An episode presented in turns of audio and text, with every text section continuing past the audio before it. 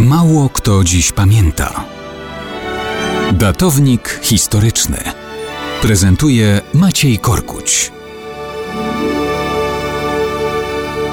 Czy można mieszkać w różnych państwach, nie ruszając się z miejsca? No, niestety, dla wielu Polaków z dwudziestego wieku było to niczym nadzwyczajnym. Dzisiaj, dziewiętnastego grudnia, dla mnie to przede wszystkim dzień urodzin mojej córki Oli. Korzystam z okazji, żeby złożyć jej serdeczne życzenia, ale też będzie to pretekstem do opowieści o moim dziadku Aleksandrze Korkuciu, po którym Ola otrzymała imię. Dziadek mieszkał we wsi Wojdaty na Wileńszczyźnie, dwanaście kilometrów od centrum Wilna. W tamtym czasie Wileńszczyzna była niemal w dziewięćdziesięciu procentach zamieszkana przez Polaków. Dzisiaj podróżujemy, żeby zobaczyć różne państwa i oglądamy różne porządki zaprowadzone przez ich władze. Dziadek zasadniczo nie podróżował daleko, wyjąwszy czas, kiedy w czasie pierwszej wojny światowej został przez Rosjan zmobilizowany i wysłany gdzieś pod Erewań. On na front nie trafił, ale jego brat Wincenty Korkuć do walki został posłany i szybko trafił do niewoli niemieckiej. Długi czas spędził w miejscowości Eisleben, połowie drogi między Magdeburgiem a Erfurtem. Tam był obóz jeniecki.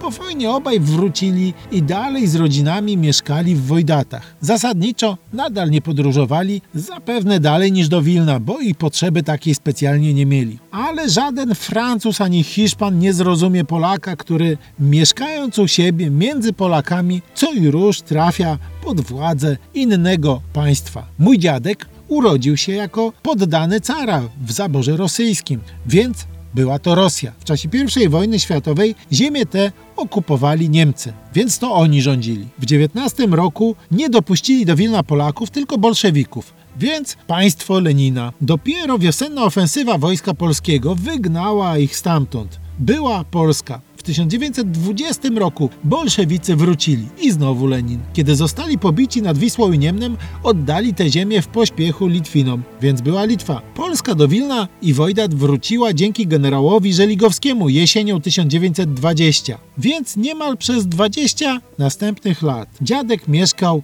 w Rzeczypospolitej. Potem był rok tysiąc dziewięćset trzydziesty dziewiąty, okupacja sowiecka, więc Związek Sowiecki. Na kilka miesięcy Moskwa oddała Wilno Litwinom, więc znowu Litwa, ale tylko po to, żeby bolszewicy i tak wzięli wszystko. Znowu był Związek Sowiecki. W czterdziestym pierwszym roku bolszewików pognali Niemcy i zaprowadzili swoją władzę. W czterdziestym czwartym Stalin znowu dziadkowi zrobił na Wileńszczyźnie Związek Sowiecki. Gdybyśmy to wszystko zliczyli, okazałoby się, że nie ruszając się z miejsca, dziadek w sumie dwanaście razy trafiał pod władzę zupełnie innego państwa.